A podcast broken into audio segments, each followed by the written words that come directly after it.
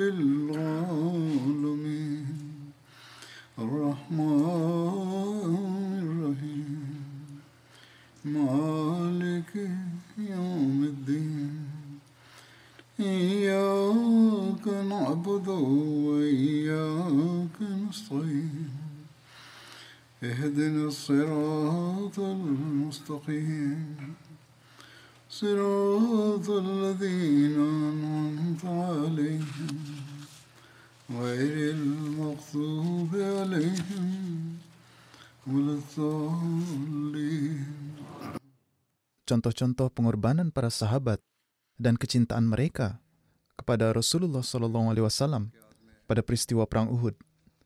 Di antaranya terdapat juga peristiwa keberanian Hazrat Ali. Disebutkan di dalam riwayat mengenai Hazrat Ali bahwa pada kesempatan perang Uhud, ketika Ibnu Kamiyah mensyahidkan Hazrat Mus'ab bin Umair, ia mengira bahwa ia telah mensyahidkan Rasulullah Shallallahu Alaihi Wasallam. Oleh karena itu, ia kembali kepada orang-orang Quraisy dan berkata, "Aku telah membunuh Muhammad Shallallahu Alaihi Wasallam." Ketika Hazrat Mus'ab radhiyallahu an disyahidkan, Rasulullah Shallallahu Alaihi Wasallam menyerahkan bendera kepada Hazrat Ali, maka Hazrat Ali bersama umat Islam lainnya berperang.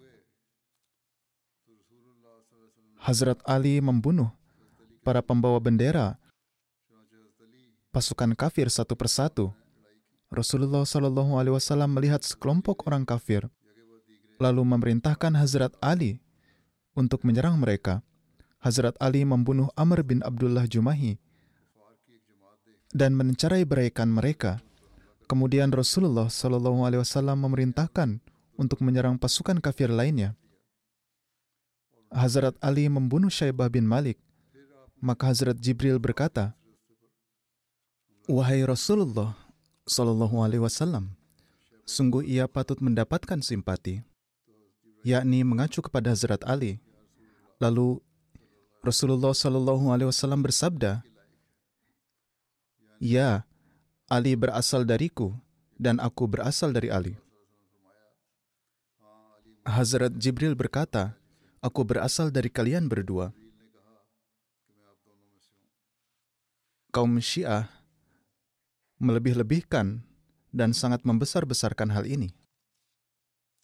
Hazrat Ali radhiyallahu an meriwayatkan bahwa dalam perang Uhud, ketika orang-orang telah menjauh dari Rasulullah Shallallahu Alaihi Wasallam, saya mulai mencari di antara jenazah para syuhada, tetapi saya tidak menemukan Rasulullah Shallallahu Alaihi Wasallam di antara mereka. Lalu saya berkata, demi Allah, Rasulullah Shallallahu Alaihi Wasallam tidaklah melarikan diri, dan tidak juga saya menemukan beliau di antara para syuhada. Tetapi Allah Ta'ala telah marah kepada kita, sehingga dia telah mengangkat nabinya. Jadi sekarang ini yang merupakan kebaikan bagi saya hanyalah bertempur hingga saya mati terbunuh. Hazrat Ali radhiyallahu an menuturkan, kemudian saya mematahkan sarung pedang saya dan menyerang orang-orang kafir. Ketika mereka terpencar ke sana kemari, saya melihat Rasulullah Shallallahu Alaihi Wasallam ada di antara mereka. Diriwayatkan dari Hazrat Said bin Musaib bahwa Hazrat Ali menderita 16 luka pada perang Uhud. Hazrat Muslim Maud radhiyallahu taala anhu ketika menjelaskan hal ini bahwa di balik musibah tersembunyi khazanah keberkatan, beliau radhiyallahu an bersabda, Hazrat Ali radhiyallahu an pulang dari Uhud dan memberikan pedangnya kepada Hazrat Fatimah radhiyallahu anha dan mengatakan, "Cucilah pedang ini.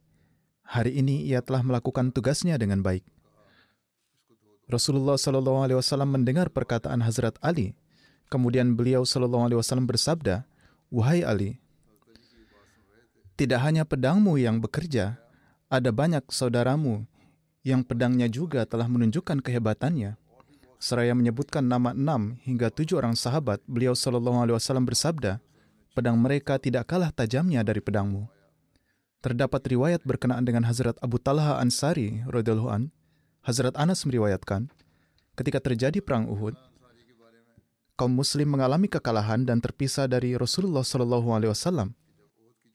Hazrat Abu Talha Ansari berdiri di depan Rasulullah Shallallahu alaihi wasallam dan melindungi beliau Shallallahu alaihi wasallam dengan perisainya. Hazrat Abu Talha adalah seorang pemanah yang sangat handal Beliau menarik busur dengan sedemikian rupa kuat, sehingga beliau mematahkan dua hingga tiga busur pada hari itu. Yakni, begitu kuatnya beliau menariknya, sampai-sampai busur beliau patah. Pada saat itu, siapa pun dari antara para sahabat yang lewat dengan membawa anak panah, Hazrat Rasulullah Shallallahu Alaihi Wasallam memerintahkan kepadanya, berikanlah anak panah itu kepada Abu Talha, yakni beliau adalah seorang pemanah yang handal hendaknya mereka memberikan anak panahnya kepada beliau. Pada saat itu beliau berdiri di hadapan Rasulullah Sallallahu Alaihi Wasallam. Hazrat Anas radhiyallahu an meriwayatkan bahwa Rasulullah Sallallahu Alaihi Wasallam menegakkan kepala dan melihat orang-orang.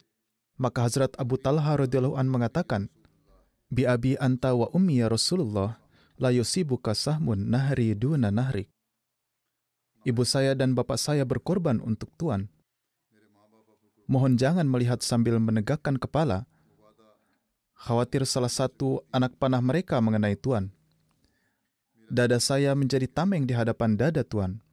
Kutipan ini berasal dari Bukhari. Hazrat Anas bin Malik an meriwayatkan bahwa Hazrat Abu Talha an melindungi Rasulullah Shallallahu alaihi wasallam dengan sebuah perisai dan beliau adalah seorang pemanah ulung. Setiap kali beliau menembakkan anak panah, Rasulullah Shallallahu alaihi wasallam melihat di mana anak panahnya mendarat. Terdapat juga riwayat mengenai syair yang dikumandangkan oleh Hazrat Abu Talha dalam perang Uhud yaitu Wajhi li wajhikal waqa wa nafsi binafsikal fidai yakni wajahku hadir untuk menyelamatkan wajah engkau dan jiwaku berkorban demi jiwa engkau. Berkenaan dengan Hazrat Abu Talha Ansari, Hazrat Mirza Basir Ahmad Sahib menulis sebagai berikut, Hazrat Abu Talha Ansari radhiyallahu an terus-menerus menembakkan anak panah dan mematahkan tiga busur. Beliau menghadapi panah musuh dengan gagah berani dan melindungi Rasulullah Shallallahu Alaihi Wasallam dengan perisainya. Kemudian terdapat riwayat mengenai Hazrat Talha bin Ubaidullah radhiyallahu an. Beliau adalah seorang sahabat Ansar, meskipun berasal dari kalangan Quraisy. Pada hari perang Uhud, beliau membawa anak panah di tangannya seraya menyelamatkan Hazrat Rasulullah Sallallahu Alaihi Wasallam. Hazrat Talha ikut serta bersama Rasulullah Sallallahu Alaihi Wasallam pada hari perang Uhud. Beliau termasuk di antara orang-orang yang berdiri teguh di sisi Rasulullah Sallallahu Alaihi Wasallam pada hari itu dan berjanji kepada beliau Sallallahu Alaihi Wasallam untuk mengorbankan jiwa mereka. Ketika Malik bin Zubair menembakkan anak panah ke arah Rasulullah Sallallahu Alaihi Wasallam. Maka Hazrat Talha radhiyallahu an melindungi wajah Rasulullah Sallallahu Alaihi Wasallam dengan tangannya. Anak panah mengenai jari kelingking beliau yang karenanya jari tersebut lumpuh. Saat beliau terkena anak panah pertama, beliau meringis karena kesakitan. Rasulullah Sallallahu Alaihi Wasallam bersabda bahwa jika beliau membaca Bismillah, maka beliau akan masuk surga dalam keadaan orang-orang menyaksikan beliau.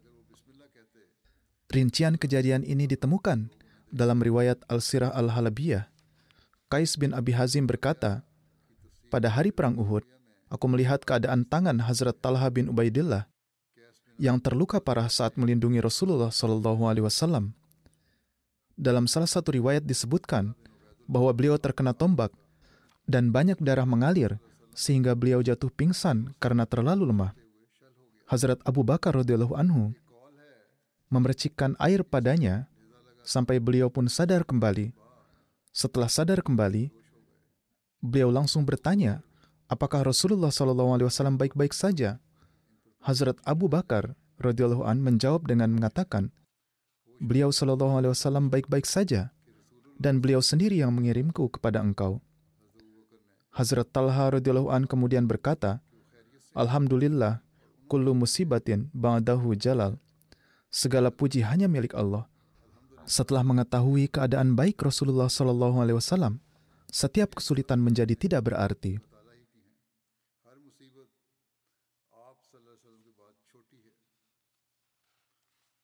Aisyah dan Ummu Ishaq yang merupakan dua putri Hazrat Talha radhiyallahu an, keduanya menceritakan, pada hari Uhud, ayah kami menderita 24 luka. Kepalanya mengalami luka dalam dan pembuluh darah di kaki beliau putus. Jari beliau lumpuh dan luka yang lainnya ada di badannya. Beliau hampir tidak sadarkan diri. Kedua gigi depan Rasulullah SAW patah dan wajah beliau terluka beliau Shallallahu Alaihi Wasallam juga tak sadarkan diri. Hazrat Talha menggendong Rasulullah Shallallahu Alaihi Wasallam di punggung beliau, berjalan mundur sehingga setiap kali ada musuh yang menyerangnya, beliau melawannya sampai beliau mencapai lembah terdekat dan menyandarkan Rasulullah Shallallahu Alaihi Wasallam pada sesuatu. Hazrat Muslim Maud an menyebutkan tentang pengabdian tanpa pamrih dari para sahabat ini dan kesediaan mereka untuk mengorbankan segalanya selama Perang Uhud dengan kata-kata berikut. Pada hari Uhud, ketika Khalid bin Walid tiba-tiba menyerang kaum muslim dan kaum muslim terpecah belah, beberapa sahabat berlarian ke arah Rasulullah SAW dan berkumpul di sekeliling beliau. Jumlah mereka tidak lebih dari 30 orang. Orang-orang kafir dengan gencar menyerang tempat Rasulullah Shallallahu Alaihi Wasallam berdiri. Satu demi satu, para sahabat terbunuh saat melindungi beliau.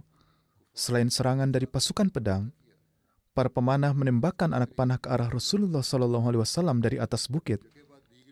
Saat itu, Hazrat Talha yang berasal dari kalangan Quraisy dan Muhajirin Mekah melihat bahwa semua anak panah musuh diarahkan ke wajah Rasulullah Shallallahu Alaihi Wasallam beliau mengulurkan tangannya untuk menghalangi wajah Rasulullah Shallallahu Alaihi Wasallam.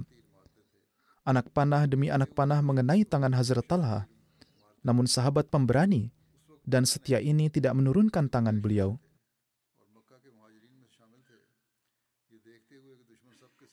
Anak panah itu terus mengenai tangannya dalam jumlah yang banyak. Hingga akhirnya tangan beliau lumpuh dan hanya tersisa satu tangan. Bertahun-tahun kemudian, pada masa kekhalifahan Islam yang keempat, ketika pertikaian bersaudara mulai memanas, Hazrat Talha diolok-olok oleh musuhnya sebagai Talha yang buntung. Sahabat yang lain menjawab, ya memang buntung, tapi ini adalah keadaan buntung yang sangat penuh keberkatan. Apakah kalian mengetahui bahwa beliau kehilangan tangannya ketika melindungi wajah Rasulullah SAW dari panah musuh. Setelah perang Uhud, seseorang bertanya kepada Hazrat Talha, "Tidakkah merasa sakit ketika anak panah menusuk tangan engkau? Dan tidakkah engkau menjerit kesakitan?" Hazrat Talha menjawab, "Ya, terasa sakit dan ingin menjerit. Tapi saya tidak membiarkannya terjadi, supaya jangan sampai tangan saya goyah dan wajah Rasulullah SAW terkena anak panah. Hazrat Sa'ad bin Abi Waqqas radhiyallahu an juga termasuk di antara para sahabat setia yang menunjukkan keberanian dan kesetiaan yang luar biasa di pertempuran tersebut. Aisyah binti Sa'ad meriwayatkan bahwa ayahnya menuturkan Ketika musuh kembali melakukan serangan, saya lalu bergerak ke satu sisi sambil berpikir bahwa saya akan menghalau mereka, yaitu apakah saya yang akan selamat ataukah saya yang akan meraih kesyahidan. Tiba-tiba, saya melihat seorang dengan wajah kemerahan. Saat orang-orang musyrik hampir menundukkannya, orang itu lantas mengambil bebatuan dan melemparkannya kepada mereka. Seketika itu muncullah Mikdad di antara saya dan orang itu. Saat itu saya berkeinginan untuk bertanya kepadanya, Namun Mikdad memanggil saya dan berkata, Wahai saat, beliau adalah Rasulullah Shallallahu Alaihi Wasallam dan beliau tengah memanggilmu. Saya pun segera berdiri merasa seolah-olah saya tidak mengalami rasa sakit sama sekali. Ketika tiba di hadapan Rasulullah Shallallahu Alaihi Wasallam, beliau menyuruh saya duduk di depan beliau. Saya lalu menembakkan anak panah dan berdoa, Wahai Allah, ini adalah anak panahmu. Semoga ia menghancurkan musuhmu. Kemudian Rasulullah Shallallahu Alaihi Wasallam akan menjawab, Wahai Allah, kabulkanlah doa saat. Wahai Allah, jadikanlah anak panah saat mencapai sasarannya. Wahai saat, semoga ibu bapakku berkorban untukmu. Hazrat Saat menuturkan, yakni menggambarkan bahwa pada saat itu saya merasa seolah-olah ada malaikat yang datang di dekat saya dan berperang bersama. Kemudian seseorang memberitahu saya bahwa orang itu sebenarnya adalah Rasulullah SAW sendiri. Jadi, memang tampaknya berbeda-beda keadaan-keadaan kasyaf yang dialami oleh para sahabat saat itu, atau mungkin memang kenyataannya seperti itu. Bagaimanapun, pada akhirnya Hazrat Sa'ad memang berada di dekat Rasulullah SAW. Hazrat Sa'ad menuturkan, kapan pun saya melepaskan anak panah, Rasulullah SAW akan berdoa, Wahai Allah, sempurnakanlah bidikan panahnya dan kabulkanlah doanya. Ketika saya telah kehabisan anak panah dari tempatnya, maka Rasulullah SAW meletakkan anak panah beliau di hadapan saya dan memberikan saya anak panah tanpa mata panah dan sirip yaitu anak panah yang justru lebih cepat melesat dari anak panah lainnya. Allamah Zuhri menulis bahwa di hari itu Hazrat Sa'ad menembakkan sekitar seribu anak panah. Hazrat Mirza Bashir Ahmad Sahib tentang peristiwa Hazrat Sa'ad bin Abi Waqqas di masa Perang Uhud. Saat hanya tersisa sedikit saja sahabat yang teguh berjaga di dekat Rasulullah SAW, beliau menulis, saat itu Rasulullah SAW terus menyerahkan anak panah kepada Hazrat Sa'ad bin Abi Waqqas. Dan Hazrat Sa'ad pun terus menghujani musuh dengan anak panah demi anak panah. Pada suatu kesempatan, Rasulullah SAW bersabda kepada Hazrat Sa'ad, Semoga ibu bapakku berkorban untukmu. Teruslah tembakan anak panah. Bahkan sampai akhir hayat, Hazrat Sa'ad senantiasa mengingat sabda Rasulullah SAW ini dengan penuh kebanggaan. Salah satu riwayat menjelaskan bahwa Hazrat Sa'ad bin Abi Waqqas menyatakan pada perang Uhud, Rasulullah Shallallahu Alaihi Wasallam mengeluarkan anak panah beliau dari tabungnya dan terus memberikannya kepada saya untuk dilepaskan. Dan Rasulullah Shallallahu Alaihi Wasallam bersabda, teruslah lepaskan anak panah. Ibu dan ayahku akan berkorban untukmu. Hazrat Ali menjelaskan, selain kepada Hazrat Sa'ad bin Abi Waqqas, saya belum pernah mendengar Rasulullah Shallallahu Alaihi Wasallam memanjatkan doa untuk orang lain agar ibu dan ayah beliau berkorban untuknya. Beliau Shallallahu Alaihi Wasallam bersabda kepada Hazrat Saad di masa perang Uhud bahwa, Semoga ibu dan ayahku berkorban untukmu. Teruslah tembakan anak panah, wahai pemuda yang sangat kuat. Teruslah tembakan anak panah. Namun, ada riwayat lain dalam Bukhari bahwa selain Hazrat Sa'ad ada juga nama Hazrat Zubair bin Awam yang kepadanya Rasulullah SAW bersabda, fidaka abi wa ummi, yakni semoga ayah ibuku berkorban untukmu. Selain itu, ada juga peristiwa tentang pengorbanan Hazrat Abu Dujana radhiyallahu an. Disebutkan dalam sebuah riwayat bahwa selama perang Uhud, Hazrat Abu Dujana radhiyallahu an bertindak sebagai perisai untuk melindungi Rasulullah sallallahu alaihi wasallam. Karena itu, beliau berdiri di hadapan Rasulullah sallallahu alaihi wasallam dan menghadap ke arah beliau. Panah apa pun yang mengarah pada beliau akan mengenai punggung Hazrat Abu Dujana. Hazrat Abu Dujana membungkuk sambil berdiri dan akan menangkis semua anak panah dengan punggungnya, sampai-sampai anak panah yang tak terhitung jumlahnya melukai punggung beliau. Mengenai ketabahan Hazrat Abu Dujana, Hazrat Mirza Bashir Ahmad Sahib menulis, hingga waktu yang sangat lama, Hazrat Abu Dujana melindungi tubuh Rasulullah SAW dengan tubuhnya sendiri dan akan menerima setiap anak panah dan batu dengan tubuhnya sendiri. Hal ini sedemikian rupa sehingga tubuh Hazrat Abu Dujana tertusuk anak panah. Namun beliau tidak menghiraukannya karena jangan sampai tubuhnya tersentak dan menyebabkan Rasulullah SAW terkena suatu anak panah. Lalu ada Hazrat Sahal bin Hunayf radhiyallahu an yang merupakan salah satu sahabat terkemuka dan menunjukkan keteguhan yang besar selama Perang Uhud. Pada hari itu, beliau bersumpah rela mati di hadapan Rasulullah SAW. Ketika kaum muslimin tercerai berai karena kuatnya serangan musuh, pada hari itu beliau melepaskan anak-anak panah atas nama Rasulullah SAW. Beliau SAW bersabda, serahkan anak panah kepada Sahal, karena menembakkan anak panah adalah tugas yang mudah baginya.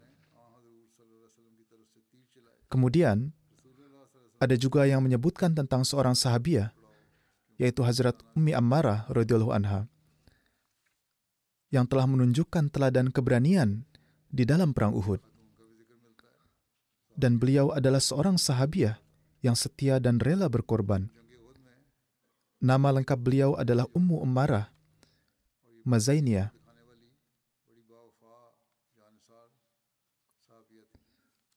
Nama sebenarnya Hazrat Ummu Ammarah adalah Nusaibah.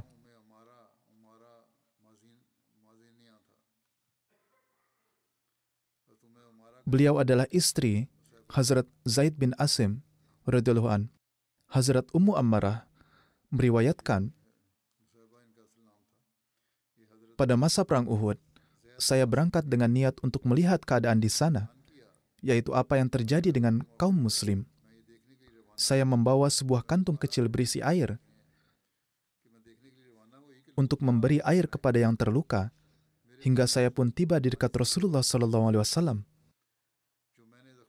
Pada saat itu, beliau berada di antara para sahabat, dan kaum Muslim berada pada posisi unggul. Artinya saat itu adalah tahap awal peperangan. Lalu tiba-tiba para sahabat menjadi tercerai-berai. Hal ini mengacu pada peristiwa orang-orang yang meninggalkan celah gunung tanpa penjagaan, sehingga orang-orang musyrik menyerang dari belakang. Beliau menuturkan, pada saat itu, kaum musyrik melancarkan serangan kepada Rasulullah SAW dari segala sisi. Ketika saya melihat ini, saya berdiri dan mulai berperang juga saya menghentikan musuh agar tidak mendekati Rasulullah SAW dengan menggunakan pedang. Pada saat yang sama, saya menembakkan anak panah hingga saya sendiri pun terluka. Beliau menderita luka yang sangat dalam di bahunya. Ketika ditanya siapa yang melukainya, beliau menjawab bahwa Ibnu Kaimiyah lah yang melukainya. Hazrat Ummu Ammarah meriwayatkan, ketika para sahabat tiba-tiba tercerai berai dan terpisah dari Rasulullah SAW, saat itu ia, yakni Ibnu Kaimiyah pun maju sambil berkata, Tunjukkan Muhammad Wasallam kepadaku, karena jika ia selamat hari ini, maka anggaplah saya yang tidak akan selamat. Artinya hari ini Muhammad Wasallam yang akan selamat atau aku yang akan selamat. Ketika ia mendekat, saya dan Hazrat Musaib bin Umair radhiyallahu berusaha menghalangi jalannya. Saat itu ia menyerang saya. Dia menyebabkan luka ini di penyerangan yakni tentang luka di bahu yang ditanyakan padanya. Orang itulah yang menyebabkannya. Saya terus berusaha menyerangnya, namun musuh Allah itu memakai dua lapis baju besi. Beberapa ulama telah menulis bahwa pada hari Perang Uhud, Hazrat Nusaibah pergi berperang bersama suaminya yaitu Hazrat Zaid bin Asim dan kedua putranya yaitu Hazrat Khubaib dan Hazrat Abdullah. Sehingga Rasulullah SAW bersabda kepada mereka, Semoga Allah melimpahkan rahmatnya kepada seluruh keluarga kalian. Atau menurut riwayat lain, beliau bersabda, Semoga Allah Ta'ala memberkati rumah tangga kalian. Adapun ketika doa ini dipanjatkan oleh Rasulullah SAW, Hazrat Ummu Ammarah, yakni Nusaibah bertanya kepada beliau SAW, Mohon doakan kami, semoga Allah Ta'ala menjadikan kami juga bersama engkau di surga. Seraya berdoa, Rasulullah SAW bersabda, Wahai Allah, jadikanlah mereka sebagai sahabatku di surga. Hazrat Ummu Ammarah segera berkata, sekarang saya tidak peduli apa yang terjadi pada saya dalam hidup ini. Karunia doa ini adalah sangat besar bagi saya. Rasulullah SAW pernah bersabda berkenaan dengan beliau, di perang Uhud, saat aku melihat ke kanan atau ke kiri, aku kerap melihat keberadaannya berperang melawan musuh untuk menjagaku. Di perang Uhud, Hazrat Ummu Ammarah menerima 12 luka, termasuk yang disebabkan oleh tombak maupun pedang. Mengenai Hazrat Ummu Ammarah, Hazrat Mirza Bashir Ahmad Sahib menulis, ada seorang wanita muslim bernama Ummu Ammarah radhiyallahu anha. Beliau menggenggam erat pedang dan menebas ke sana kemari untuk berada di dekat Rasulullah sallallahu alaihi wasallam. Saat itu, Abdullah bin Kamiah tengah maju untuk menyerang Rasulullah wasallam. Wanita muslim ini segera bergerak maju dan menerima serangannya. Kemudian ia menggenggam pedangnya erat-erat dan membalas lagi dengan serangannya. Namun, ia adalah seorang pria yang mengenakan zirah ganda, sementara dia adalah wanita yang lebih lemah. Oleh karena itu, serangannya tidak mampu melukai sasaran. Ibnu Kaimiyah dengan berani menerobos barisan kaum muslim dan tepat sebelum para sahabat dapat menghentikannya, ia berhasil mencapai jarak yang dekat dengan Rasulullah SAW. Sesampainya di sana, ia menyerang wajah beberkat Rasulullah SAW dengan penuh kekuatan dan kekejaman, sehingga membuat hati para sahabat gemetar. Hazrat Talha yang gagah berani segera berlari ke depan dan menerima serangan tersebut dengan tangan kosong. Namun pedang Ibnu Kamiyah menebas dan memotong tangannya, dan serangan itu sampai ke sisi Nabi Shallallahu Alaihi Wasallam. Namun dengan karunia Allah, tidak ada luka yang diderita karena beliau Shallallahu Alaihi Wasallam mengenakan baju besi ganda, dan kekuatan pukulannya juga menjadi lemah karena tindakan berani Hazrat Talha. Namun karena terkejut akan hal ini, Rasulullah Shallallahu Alaihi Wasallam berputar mengelak dan jatuh ke tanah. Ibnu Kamiyah meneriakkan seruan kegembiraan dengan mengatakan, "Aku telah membunuh Muhammad Shallallahu Alaihi Wasallam." Setelah menyerang Rasulullah Shallallahu Alaihi Wasallam, Ibnu Kamiyah kembali meneriakkan slogan kegembiraannya dan menganggap bahwa ia telah membunuh Rasulullah Shallallahu Alaihi Wasallam. Namun begitu Rasulullah Sallallahu Alaihi Wasallam menyentuh tanah, Hazrat Ali dan Hazrat Talha mengangkat kembali beliau. Ketika umat Islam yakin bahwa Nabi suci Sallallahu Alaihi Wasallam masih hidup dan selamat, wajah pucat mereka berseri-seri dalam kegembiraan. Kini perlahan-lahan panasnya pertempuran mulai mereda. Sebagian karena alasan bahwa orang-orang kafir menjadi lengah karena anggapan mereka bahwa Rasulullah Wasallam telah syahid. Oleh karena itu, mereka mengalihkan perhatian mereka dari pertempuran dan mulai memotong-motong jenazah mereka yang telah syahid. Di sisi lain, sebagian besar umat Islam juga sudah terpencar. Selama perang ini, terdapat peristiwa pembicaraan dengan Abu Sufyan dan juga alasan mengapa kaum Quraisy mundur. Pada hari perang Uhud, ketika Rasulullah SAW menaiki gunung bersama para sahabat, beliau dikejar oleh orang-orang kafir Menurut riwayat Sahih Bukhari, Abu Sufyan berseru sebanyak tiga kali dan berkata, Apakah Muhammad Sallallahu Alaihi Wasallam ada di antara kalian? Nabi Sallallahu Alaihi Wasallam menghentikan para sahabat untuk menjawab. Kemudian ia bertanya hingga tiga kali, Apakah putra Abu Kuhafah, yakni Hazrat Abu Bakar ada di antara kalian? Setelah itu ia bertanya tiga kali, Apakah Ibnu Khattab yakni Hazrat Umar ada di antara kalian?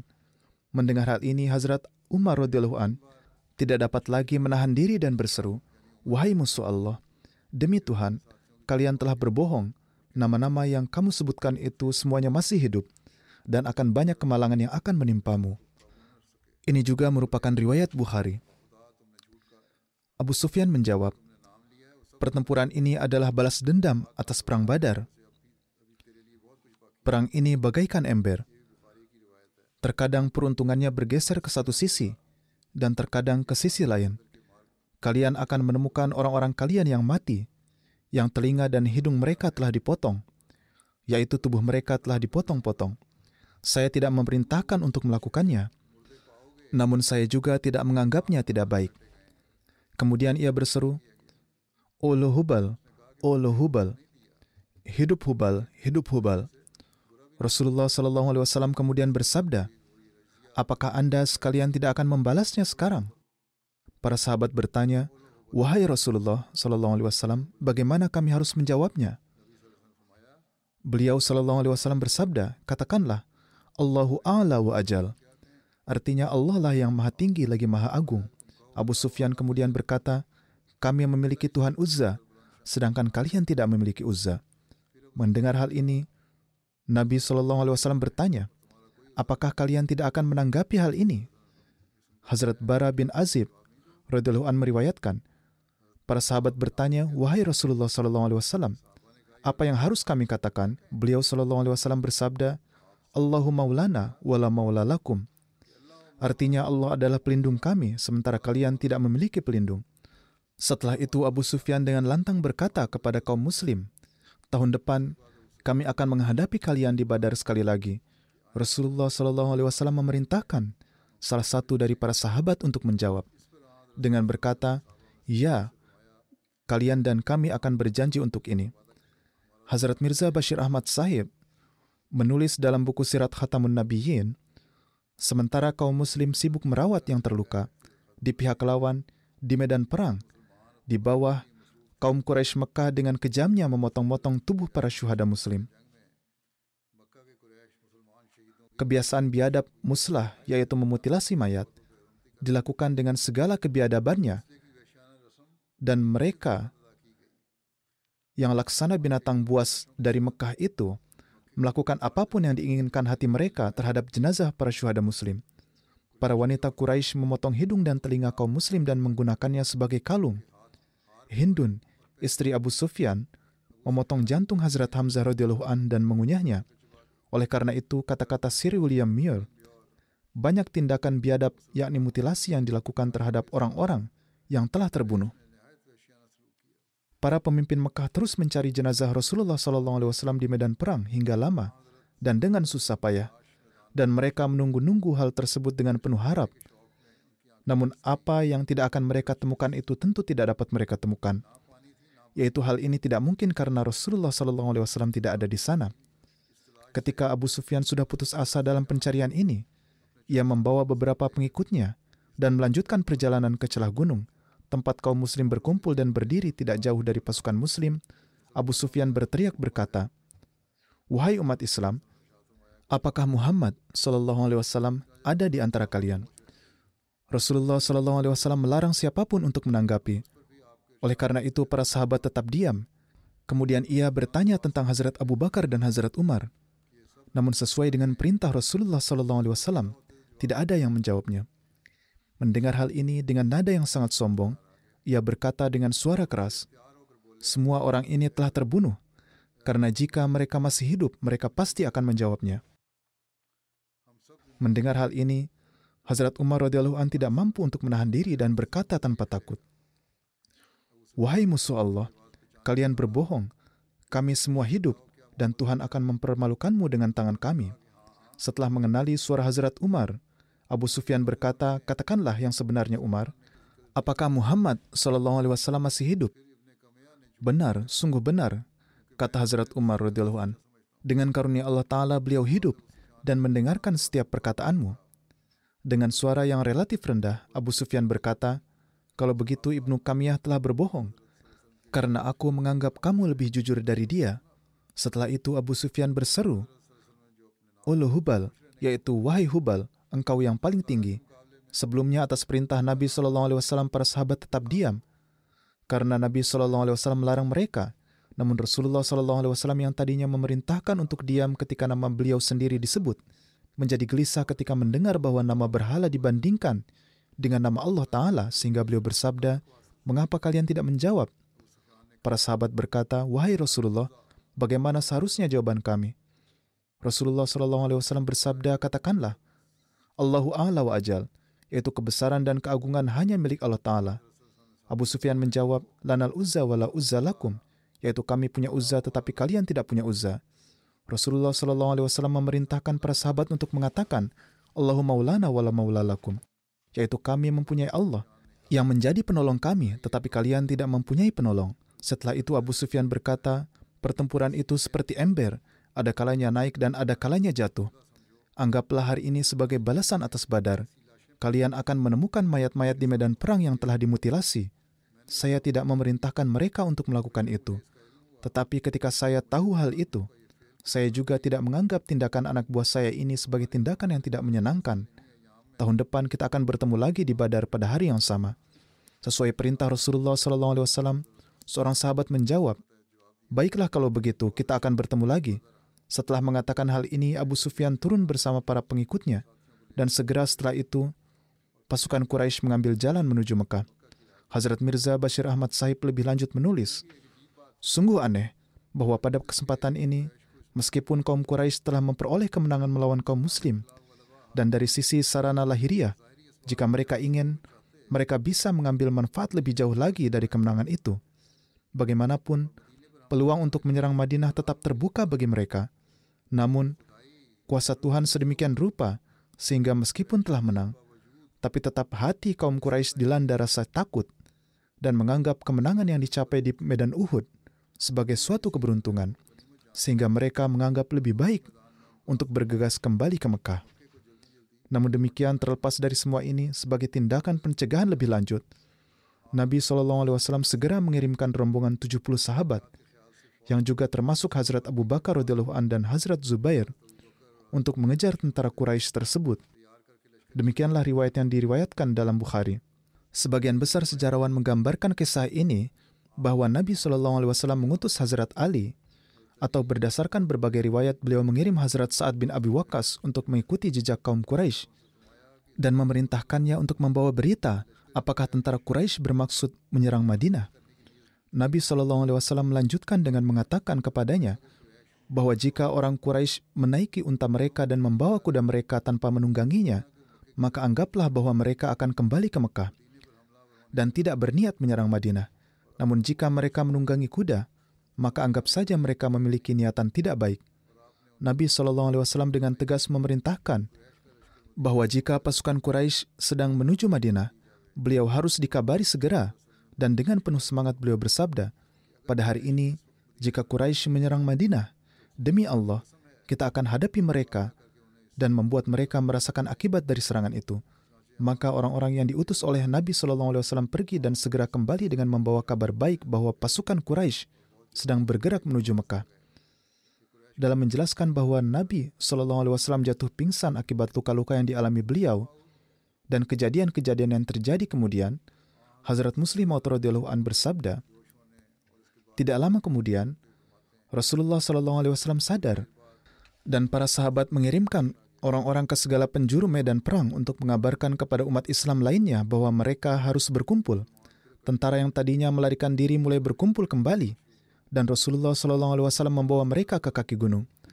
Ketika tentara yang tersisa berdiri di celah gunung, Abu Sufyan dengan lantang menyatakan, "Kami telah membunuh Muhammad SAW." Namun Nabi Muhammad SAW tidak menanggapi Abu Sufyan dengan tujuan supaya jangan sampai musuh tahu keadaan sebenarnya lalu melancarkan serangan lagi dan membuat umat Islam yang terluka menjadi sasaran serangan musuh lagi.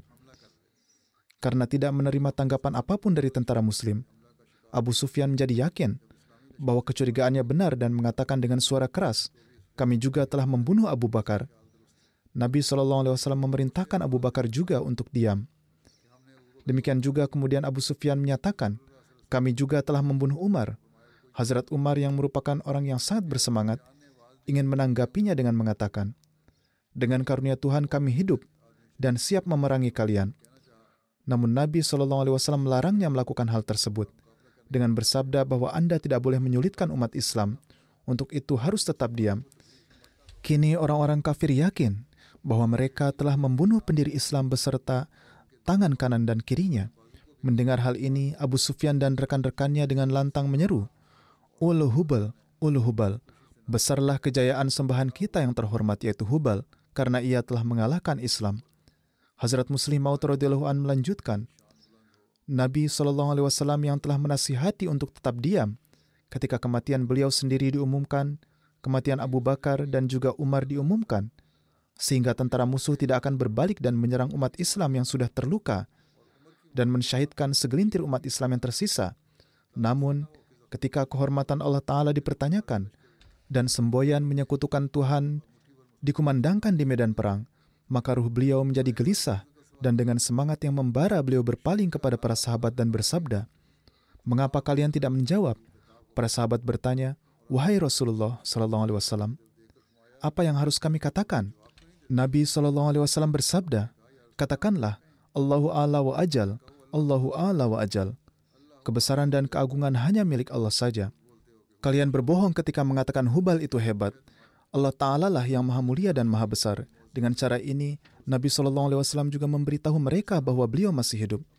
Jawaban berani ini mempunyai dampak yang sangat besar terhadap tentara kafir yakni harapan mereka menjadi pupus, dan meskipun kenyataannya hanya segelintir kaum Muslim yang berdiri di hadapan mereka, sehingga mudah bagi mereka untuk menyerang dan membunuh mereka, namun mereka tidak memiliki keberanian untuk melancarkan serangan lagi.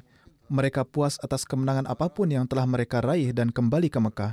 Hazrat Muslim Maud telah menyebutkan kejadian ini di berbagai kesempatan dan akan dilanjutkan di masa mendatang insya Allah. Seperti yang selalu saya ingatkan, teruslah berdoa untuk keadaan Palestina secara umum. Ada beberapa berita yang mengabarkan bahwa upaya mungkin sedang dilakukan untuk mengakhiri pertempuran di Gaza dan mungkin pemerintah Israel menyetujui hal ini. Namun, kemungkinan pecahnya perang di perbatasan Lebanon tampaknya semakin besar yang akan berdampak pada warga Palestina di tepi barat.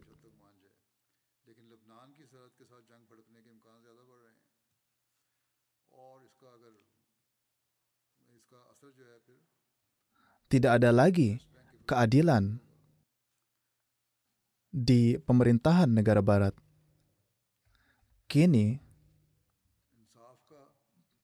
para analis barat secara terbuka menyatakan bahwa ketidakadilan telah melampaui batas.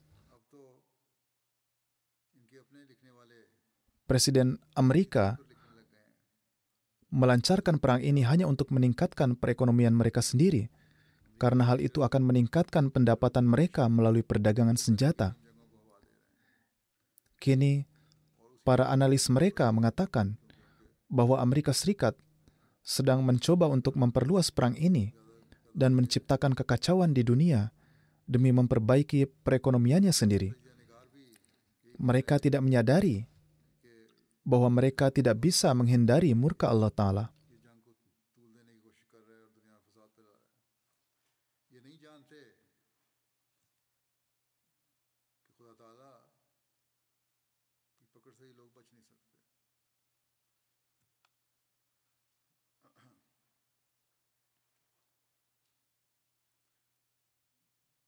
Oleh karena itu, hendaknya para Ahmadi melalui doa-doa dan rabtah-rabtah mereka harus memainkan peran mereka untuk mencegah kekejaman ini. Baru-baru ini juga beredar kabar bahwa Amerika dan Inggris berhenti mendanai badan PBB yang memberikan bantuan. Mereka menolak melakukan hal tersebut karena ada 11 atau 12 anggota mereka yang terlibat dengan Hamas dan sebagai akibatnya mereka melakukan ketidakadilan dengan tidak membantu rakyat Palestina. Ini hanyalah taktik mereka untuk memaksa Palestina. Namun yang mengherankan adalah jika dunia barat menghentikan bantuan mereka, mengapa tidak ada kabar dari negara-negara muslim yang kaya akan minyak yang mengumumkan bahwa mereka akan membantu dengan memberikan bantuan mereka. Badan PBB tersebut telah mengumumkan bahwa jika mereka tidak menerima bantuan apa pun, maka mereka tidak akan dapat lagi memberikan bantuan apa pun setelah bulan Februari. Semoga Allah Ta'ala memberikan taufik kepada negara-negara Muslim ini untuk menjalankan peran mereka, dan semoga kekacauan di dunia ini segera berakhir. Kini ada juga risiko perang dengan Iran. Demikian pula doakanlah para Ahmadi di Yaman. Ada seorang Ahmadi yang mukhlis di sana yang telah meninggal saat di penjara atau ditawan karena tidak mendapatkan perawatan medis yang layak.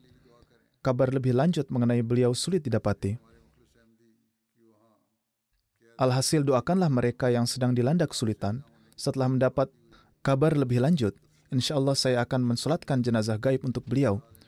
Doakan juga para Ahmadi di Pakistan para Ahmadi selalu dijadikan sasaran untuk keuntungan politik mereka. Demikian pula, jemaat juga menghadapi ancaman dari kelompok garis keras tertentu. Anggota jemaat menghadapi bahaya ganda di mana pun mereka berada di Pakistan. Pertama sebagai warga negara yang teraniaya, dan kedua sebagai Ahmadi. Berdoalah untuk para Ahmadi di Rabuah dan semua tempat lainnya. Semoga Allah Ta'ala menjaga mereka dalam lindungannya Semoga Dia mengembalikan kejahatan mereka kepada mereka sendiri. Semoga Allah Ta'ala melindungi para Ahmadi di setiap negara. Semoga dunia menyadari kenyataan bahwa tidak ada jalan lain selain kembali kepada Allah Ta'ala. Satu-satunya cara bagi mereka untuk selamat adalah dengan mengenali Allah Ta'ala dan menerima utusannya ini. Semoga Allah Ta'ala memberikan taufik kepada mereka untuk melakukannya.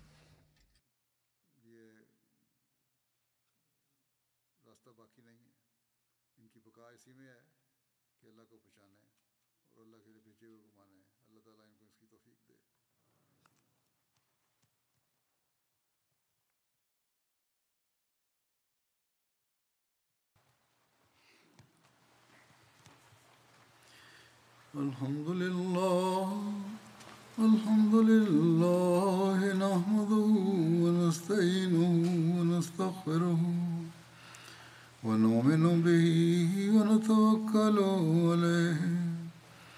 ونعوذ بالله من شرور أنفسنا ومن سيئات